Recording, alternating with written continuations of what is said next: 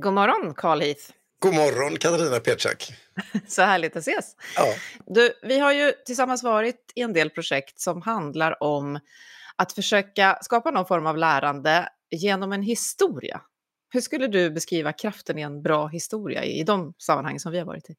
Ja, men för mig så är nog eh, att, att försöka beskriva en förändring eller en utveckling som sker eh, på ett sätt som gör att den liksom fastnar och blir menings... Alltså får mening för den som man möter. Det är ju jätteviktigt och, och att skapa en berättelse som det går att relatera till eller förstå, det tror jag det, tror jag det ligger mycket i. Det är ju någonting som, ja, men som jag själv i mitt ledarskap har försökt, att, försökt att jobba med genom åren på olika sätt, mer eller mindre framgångsrikt. Mm, och så brukar du ju, du har ett favorituttryck som du ofta ja, pratar om. Tänker på det. Ja, nej men precis. Jag brukar ibland säga att verkligheten är en saga som vi berättar tillsammans. Ehm, och mm, ja, det handlar väl mycket om det att liksom vi själva är faktiskt, vi har kraft och förmåga i oss själva att faktiskt skapa förändring.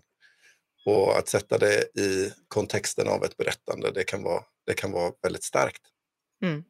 Mm, jag tänker så på dig, för du, det är också ordet narrativ gillar du. Och allt det där går ju ihop liksom till någonting. Och ibland när man känner sig maktlös så kan det vara så skönt att tänka på det där. Ja, det är en saga och vi berättar den. Så jag gillar det. Livslångt, en podd om lärande.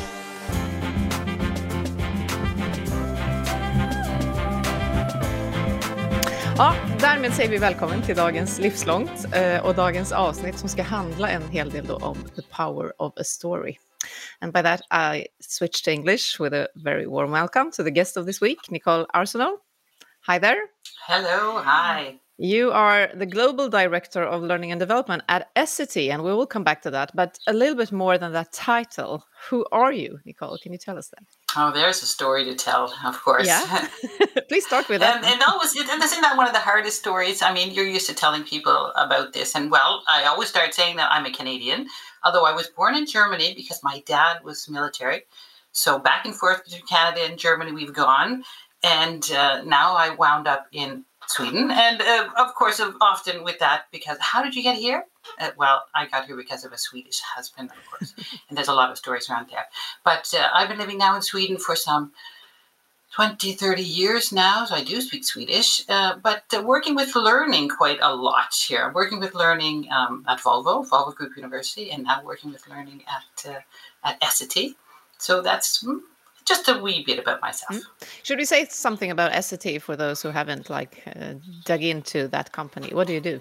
Well, Essity, Essity is a health and hygiene organization, and it's um, a very large company, about 50,000 people. Perhaps not so well known as Essity in Gothenburg, but known better as SCA or Mölnlycke, where it comes from originally. So uh, we had a big run on toilet paper, for example, at the beginning of the of the pandemic, which was quite an interesting uh, story behind that as well. So, working with a lot of uh, health and hygiene products, a lot of medical products, a lot of things that you see when you go into the bathrooms. Uh, you'll see Tork, and that's that's us. that's you. Yeah, so we will talk about your company or what you do there uh, a bit more. But what would you say your take on how to learn over a lifetime has been for you? Have I, how, have you done that for yourself? I think we live, we work, we move in a world of stories. Stories are around us all the time, from when we're born to when we die. As when we're born, our mothers tell us stories, our fathers tell us stories, the world around us tells us stories, and when we die, we tell our stories we tell the stories of our life to anyone who will listen, of course. So that stories are with us. That's that thread that takes us through through life. And that's I think where we do a lot of our, our learning. We don't think about it, but how do we learn? We learn in podcasts, for example. You learn the books you read, you learn about the people you meet, the meetings that you're in with people. And I think that's where a lot of that unconscious learning happens. So I'd say that's that's the way I learn. As I sit here, I've got one, two, three books next to me. I have a pamphlet there. I have a children's storybook right next to me. I mean, you have so much around you all the time. Yeah. So, what, what, how could you describe that magic of a story that, that makes us want to listen to all of this that you're describing? What is that magic?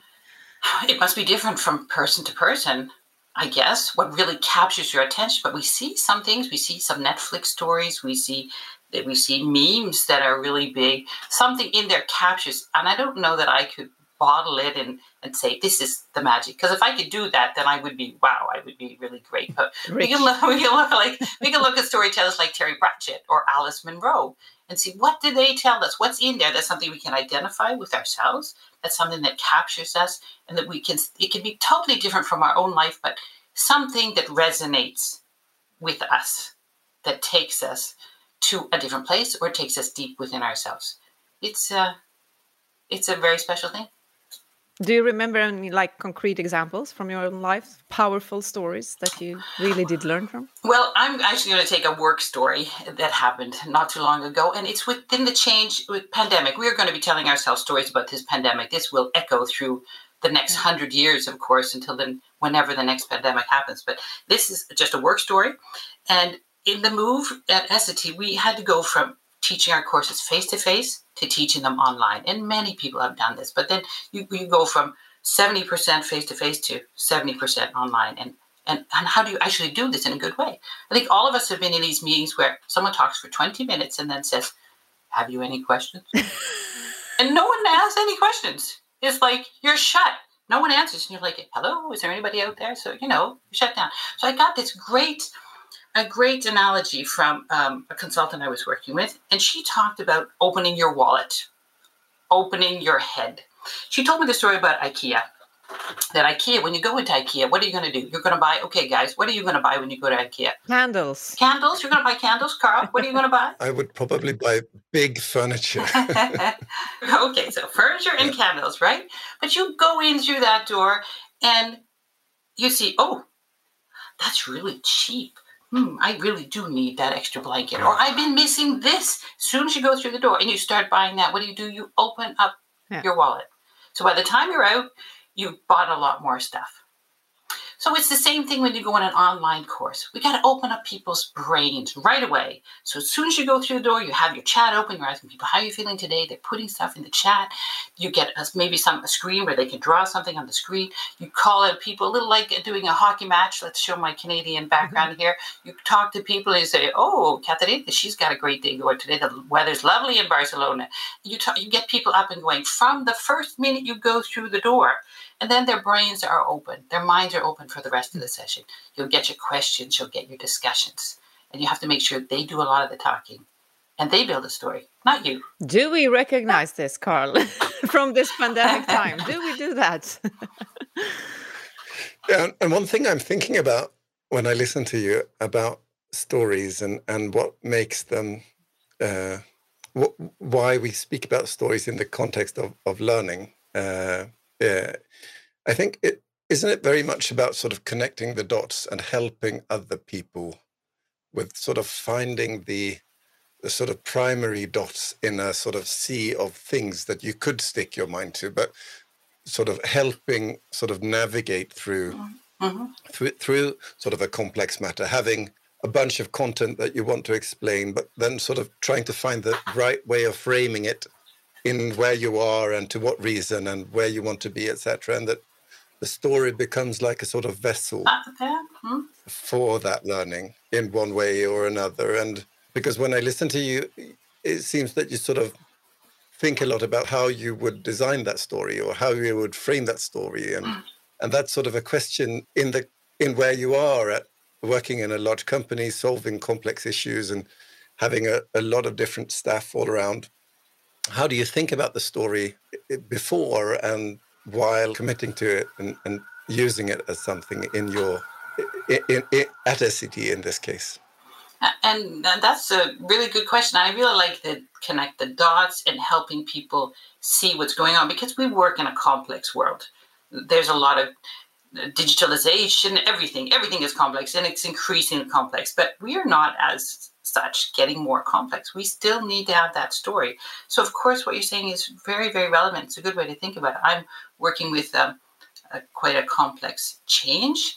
And how do I explain all those details that I've spent months and months working together with my team? And now I have to sit down in an hour and try to get that whole complex, huge amount of information so someone understands it. And that's where we use PowerPoints which if you use them as a picture and image and then a story to that image, you can take people through so they, ah, they get the main ideas. They don't know everything, but they don't need to know everything. They just need to have a story that stays with them. This is what we're going to do with learning at Essity. And that's enough. And that's, I think, where experts and all of us make the mistake where we think we can we need to tell them everything but that's an information dump but if we can tell them something that stays with them so they have something that fits in their head in the form of a story it's so powerful. It's so useful. It's so helpful. We really help the people we work with by doing that. Yeah. I did laugh so loud when you said that about in a meeting and, and it's totally quiet because one sentence that tends to come after that is, okay, no questions. So it was all clear. and that is uh, maybe not yes. the case, uh, but maybe I'm mm-hmm. overloaded mm-hmm. and I don't know what to ask. And not everyone mm-hmm. are a storyteller. So I know you have been teaching at Chalmers, for example. How do you how do you mm. teach your students or your employees to be those storytellers to help those others on board? And it's of course not an easy thing to teach people to be a storyteller. So I've been working with this for a long time.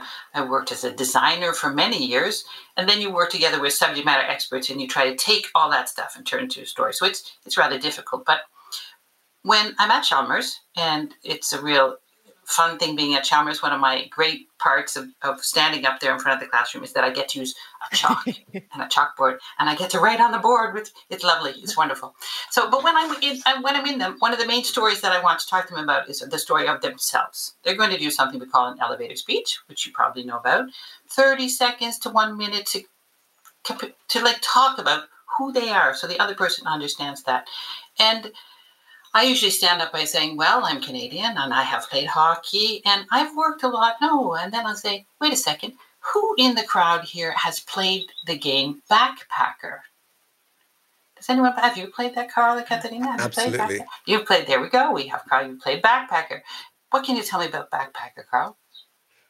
Well, actually, the most I know about Backpacker today, uh, well, it was on a CD-ROM at the time. it was, yeah. yeah. Yeah, so it okay. was uh, but so it, it, it, it's it's it's ancient today from from from my perspective. Yeah. But but one of the fun parts of it is that the designer of uh, Backpacker is actually from Gothenburg. Yes, and uh, and and Nicole, you've been working yeah. with him as well, haven't you?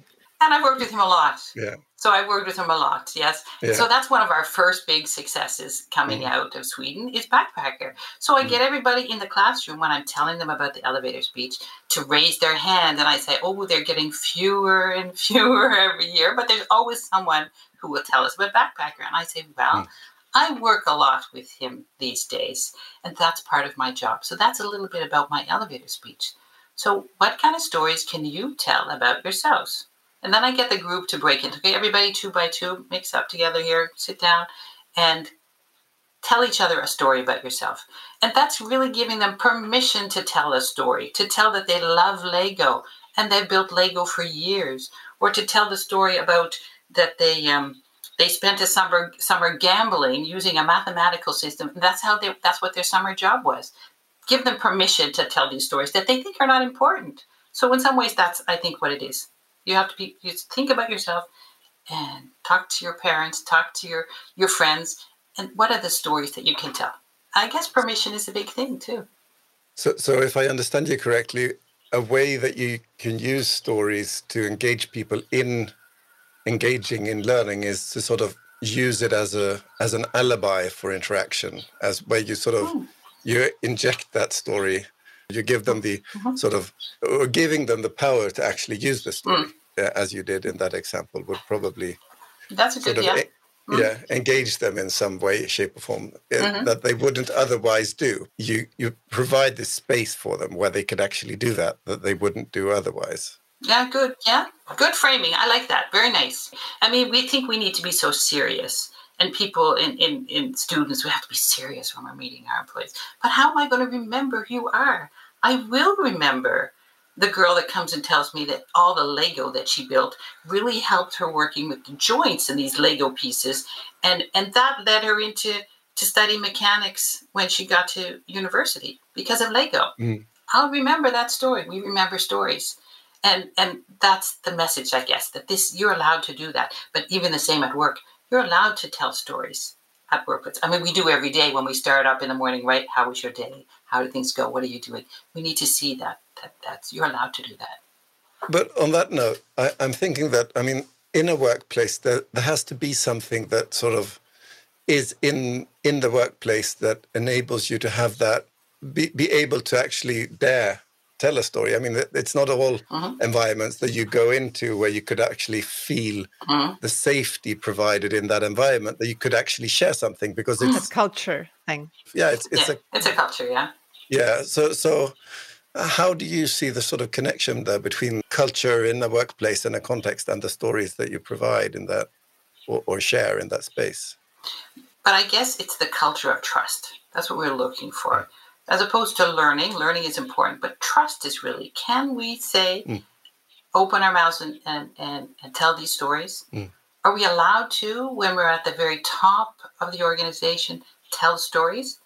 Uh, we can think, can I make this group laugh? Is that okay? Am I allowed to tell a story that makes everybody laugh?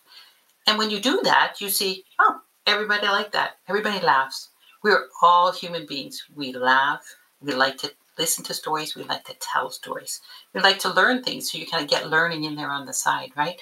But it gets a little difficult in the business situation. So we have to open that space. Just like I had to give the students permission to talk to other people, I, I also have to give permission to my colleagues on all levels to tell the stories. But one thing is interesting to know is as a company, we do tell stories.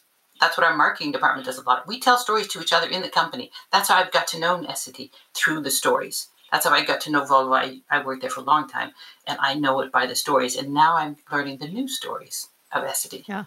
So I guess we need to take away just that marketing and, and communication tells the stories, but we in the company that we tell the stories, and that's a good way forward. And about the culture thing, and I've been thinking a lot about that. That a culture is like consisting of attitudes and behaviors, isn't it? So when you do tell a story, or mm-hmm. if you want to create that trust, that culture of trust, then it's up to the behaviors that comes with that. So if if you laugh or if you mm-hmm. just, mm. I don't know, shut up or you just you do something that don't creates that doesn't create that trust. So so that that would be like the culture thing that you have to work with in an organization to open up as uh-huh. you say to open up. Yeah but I also been thinking you named uh, this guy Jens Thorsson, which is the backpacker guy in Gothenburg in Sweden, and we have been working with him as well. So on top of the storytelling, uh, they also put like gamification in his uh, learning design in his company. Mm-hmm, yes. H- how important would you say that that is to make it like even more, I don't know, desirable to learn?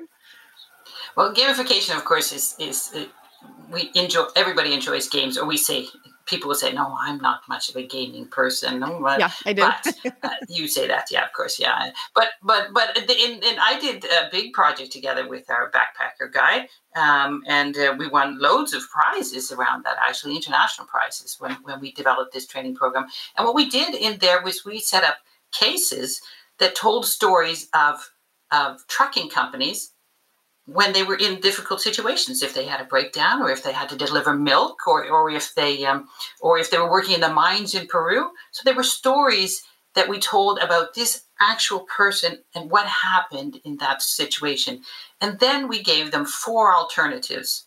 Okay, so we had you had a, an actor on screen who tell, told you the story of um, Homa and, and what happened with his, his trekking company and, and what he needed help with.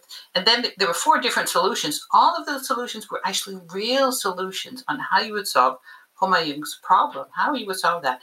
And then you had to discuss in the team, because you sat in the same room, you had to discuss in the team how did, um, which one is the best solution. And then you had the gaming. I placed game in there. You did it together. You had four different sessions you had to do, and then you would you could compete against other teams. So, say 400 teams have played this, so you'd have a teams in the Bangalore office, six teams in the Bangalore office that would fight against each other, or a bunch of teams in the, in the office in, in um, offices in France. They would they would see who can do this, who can solve these cases best. So, uh, so that's a real. That's not using gaming in the way if you think of, of the kids in front of the TV or or Carl in front of his uh, his uh, whatever games you might because he is a gamer. Nothing like to do with that. Despite yeah, I kind of yeah, maybe he's a gamer. Yeah. so so but this is is a way of playing games. It's testing your knowledge and you work together as a team. As a team, you need to solve this. And the funny thing is, is the the more knowledge people had about the actual situations, the harder they had to time they had to solve it because they got into those details and they really argued it out. Uh, so so that was really great. But that was a great example of telling stories, which I remember to the day, and and actually competing against other people, not in a really hard way, but in in a really fun way. Lots of laughs, lots of knowledge exchanging. So uh, and you did it together, which is a great thing. Sometimes you you think of doing a game on a computer on your own but this is and i'm sometimes i'm thinking about that you don't know that you're doing that that you're creating that learning in the moment I, about connecting mm-hmm. the dots i come from the media industry i was in a bro- broadcast studio and i think i was doing this but not being aware of it and mm, today sure. when i look back i did it and i think that's might be the case for many of us that we we did learn from those stories or we did create them but we didn't know that we created learning at at the time So, uh, how can we? I mean, everyone is at the moment asking us about this learning organization, how to create it. We have to be mm-hmm. one. how do we get there? And you're talking about fun stories, gamification, and so on. yeah. So, so mm-hmm. what is mm-hmm. your take? What, what is a what is a constantly learning organization? Uh, I, I think if I had the answer to that question, I could leave the job I have and like become a guru and that. So I can't I can't answer the question. But I mean, a learning organization. It's I think it should be um, easy. It should be natural. It should be free of fear. So that's maybe the trust where we come back to. Courage is important to have there as well, maybe from the people who are working with it, that you're not afraid, oh, I can't do this kind of thing. We need to get past that. But I think that it should be some also every day and every day you think about what am I learning today, and hmm, should I do something else? I'm not, I'm not afraid to take that step to try and and sort something out of my phone that oh I don't really want to do that, or that new system that seems complicated, or this is just oh this is just way too much. I'll do my regular thing. I want to know that it's appreciated. So this is a big leadership thing is that people maybe that's something you need to talk about. You need to talk about in your day to day. So what did you learn this week? I mean, we ask our kids that, right? We ask our kids when our kids come home, we say, so how did things go today? Did things go at school? Was there anything fun? What did you learn today? This kind of stuff. Maybe that's something we need to bake into our leadership. What did you learn this week? So, how do you do that? Speaking about alibis, because you are at a learning and development department, and sometimes that question about a learning organization is like referred there. So you get this alibi, yes. like we did in digitalization in the beginning, the digital alibi. So we had mm. a learning alibi. How do you do to spread that to every leader, to every employee, to everyone? Oh, I don't really know. Actually, I wish I could say yes. I can, but uh, I, I think it's and that's a lot of telling stories. I think that's in the storytelling and finding the stories that the that the organization is working with today and making those stories um, live more. And talk about giving people permission to learn. Not only permission, but they need to learn. If we're going to grow as an organization, if we're going to tackle the challenge ahead of us, we've got to learn. We've got to go forward. How can we do this in the best way? how can we go forward that we we exchange and we have knowledge the knowledge sharing sessions that we exchange what we know we call up colleagues we think about what can we learn in these meetings how do we do this it has to really be something that is first you have to talk about it overtly. You have to like talk about it a lot. It has to be a lot out there. And then it has to become a natural part of of the of the, the, the company that you're in or of the group you're in or whichever wherever you happen to be. So it has, has to happen on the level of the individual. It has to happen on the level of the team, and it has to happen on the level of the organization all the way through. Uh, we have been thinking about this a lot, Carl. What do you say? What, what are the challenges that you're facing when you're trying to create this kind of culture and, yeah, learning happening? Well, I, I think I mean there's there's obviously a, a ton of different challenges connected to that. And when I when I listen to you sort of reason and relate to this and putting it in the context of stories, uh, I'm thinking also about sort of how you how you can work in the sort of in the borders between the learning organization and the story and use the story as a mm. as this vessel uh, because one thing that's really powerful with a story in in relationship to a group of people is that it's much more easily transmittable than mm-hmm. just facts or just information. Mm-hmm. You, you, you spoke earlier on about memes as well. An idea is the kind of meme, obviously, and mm. an idea packaged in a kind of narrative can become something that can spread easily. And I mean, there could be stories in a company that spread that you wouldn't want spread. Yeah. That could and there, there could obviously be misinformation within the company. Mhm, That are sort of powerful stories that are actually not correct, but they stick because it's Mhm. a powerful story. And mhm, so, I mean, it can really go both ways when it comes to organization and the learning Mm. organization. That, uh, yeah, understanding that sort of this is a powerful tool and it can it can fly in all kinds of directions. And Yeah. but but but sort of knowing that and thinking about it also enables you to Mhm. to to work with sort of the stories that are important for people within the organization and sort of build upon that and also help i think sort of frame information that is valuable into a story so that it becomes more meaningful than it might otherwise be Mhm. in that sort of department or context or when some big change happens i i can guess just sort of i mean at, at Essity, I, I can imagine that sort of the pandemic given what you work with has sort of had a huge impact on how you what you do and how you work and um, how you reason within the company etc and i can just imagine that uh, the workplace becomes full of stories around this in the company that will stick on for a long time as well i guess I did read about a meeting that you had, Nicole, that you blogged about when you had these little internet squares meeting kind of uh, thing, and you asked everybody to go and get products from your own company. Oh yeah, that was the, that's a fun one, and I, I warmly recommend doing this to anyone who who who really wants to get things going in a workshop or things. I got this story from my sister, who was at the time working as a, a, a principal in Hungary, and how she got she how she how she got people active. So, but what I did with uh, this group of twenty people, I think, what I um, we got together and I said, okay, is everybody at home? And everybody's at home. And right. So what I want you to do is on the count of three, run out into your house and find all the Essity products you can. Go. And everyone just flew out of their chairs and ran out into the house. And I could see people coming back and dumping things on the desk and then gone again. And and then and and one woman come back totally flustered and he said she said my children are laughing at me as i run by. Mom what are you doing? And so and then you have the big story about this okay what have you got here? You have who has the most products? Who has the biggest products? What tell me about these products. And and they told me stories and everyone was very happy and you know it's like coming in from a winter's day or something like this. Everybody a little bit flushed and a little happy and and that got us off to a great start. And then i asked them well why did we do this? What's the reason behind it? And the reason of course is to get everybody active and going but to tell me about the products to see that Essity's products are in the house. And they told me that they told me and and, and these and then and they also recommended what's your favorite product? We got all kinds of recommendations from from um, uh, towels that like paper towels that you can use they're a little bit more sturdy to uh, black panty liners which is great because then white panty liners look very nice on a on, on a pair of black underwear. So the black panty liners sort of like were a real favorite. So there's lots of these things. I mean, Essity is also about breaking barriers, right? We can actually talk about these things. So some of the stories I hear in the company are to do with um, using extra wheat straw, using wheat straw to, to turn into paper, and also stories about dancing vulvas. Great. Yeah, it's really great stories. You know, there's Viva la Vulva. You have, maybe haven't seen that one on uh, online, but check it out. It's fabulous.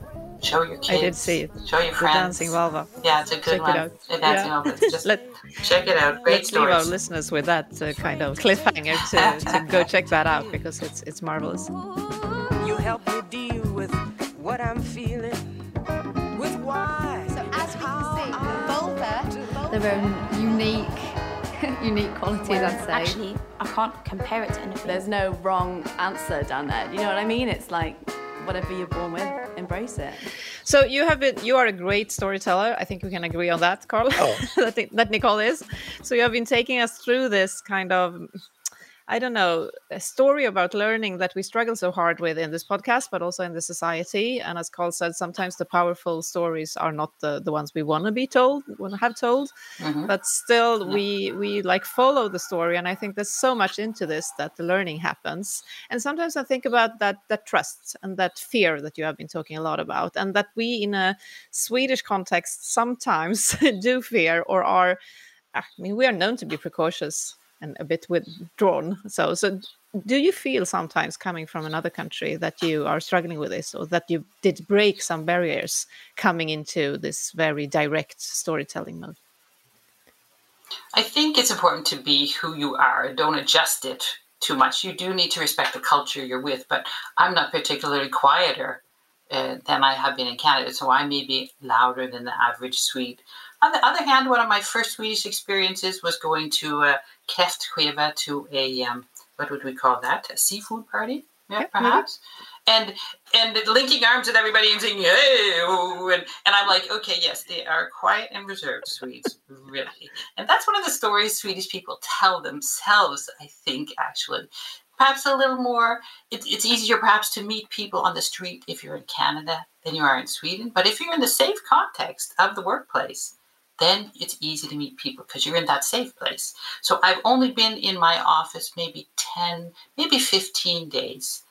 And, but when I showed up there the other day, then everyone was like, "Hi, Nicole, it's good to see you," because there you're in a safe workplace, so you get you can easily get to know people. So these are the kind of stories we tell ourselves as Swedes or as Canadians. That the story you said, Katarina, that Swedes are a little bit reserved, and that it's kind of a story we tell ourselves, and not always true. So maybe that is one of those that we should stop telling. That Carl was talking about. Maybe we. Could be. then there Could be. be. some other explanations at the kräftskiva, maybe. But okay. It could be, yeah. so, so uh, Carl, what do you say? If we conclude this, what did we learn from today's story? No, but the whole conversation around sort of the, the power of story and how you use a story as a uh, as a means of change and progression and understanding. Uh, it's uh, yeah, it's a it's an area with a lot of food for Yeah. thought. It's very inspiring. And I also thank you for like connecting my dots again, like the the story and the story from media and from everywhere into the learning context, because that's I really think that's important. A big thanks to you, Nicole Arsenault, big, Mm. You're so welcome. uh, learning and development uh, manager from uh, Essity, but also like the storyteller of this week at Livslångt. Thank you. Thank you very much. Thank you. Och nu eftersnacket. I did wanted to ask you, Carl, about your elevator story, but I didn't dare to because I was afraid it would, would be long. Okay, what's your elevator speech, Carl? We heard part of it this morning. Yeah, which elevator spe- speech are you, are you thinking about? about you. If you were a student of Uh, Nicole's, if you were uh, got that permission to tell your story, to remember you, the most important thing. Oof. Oh, yeah, that's hard. that's why I did that too. uh, no, that's that's uh, the elevator pitch of me. I wouldn't know what to do. Actually, I would probably sit there and uh, yeah. It depends on the context. I think quite a It lot. does. Yeah. Uh, sort of, and uh, where what happens just before and after, and uh, framing, etc. I when you spoke about the Legos, I got really, uh, I got a lot of pictures back uh, to my Mhm. very very young days of engaging with Legos as a six or seven or eight year old, Yeah.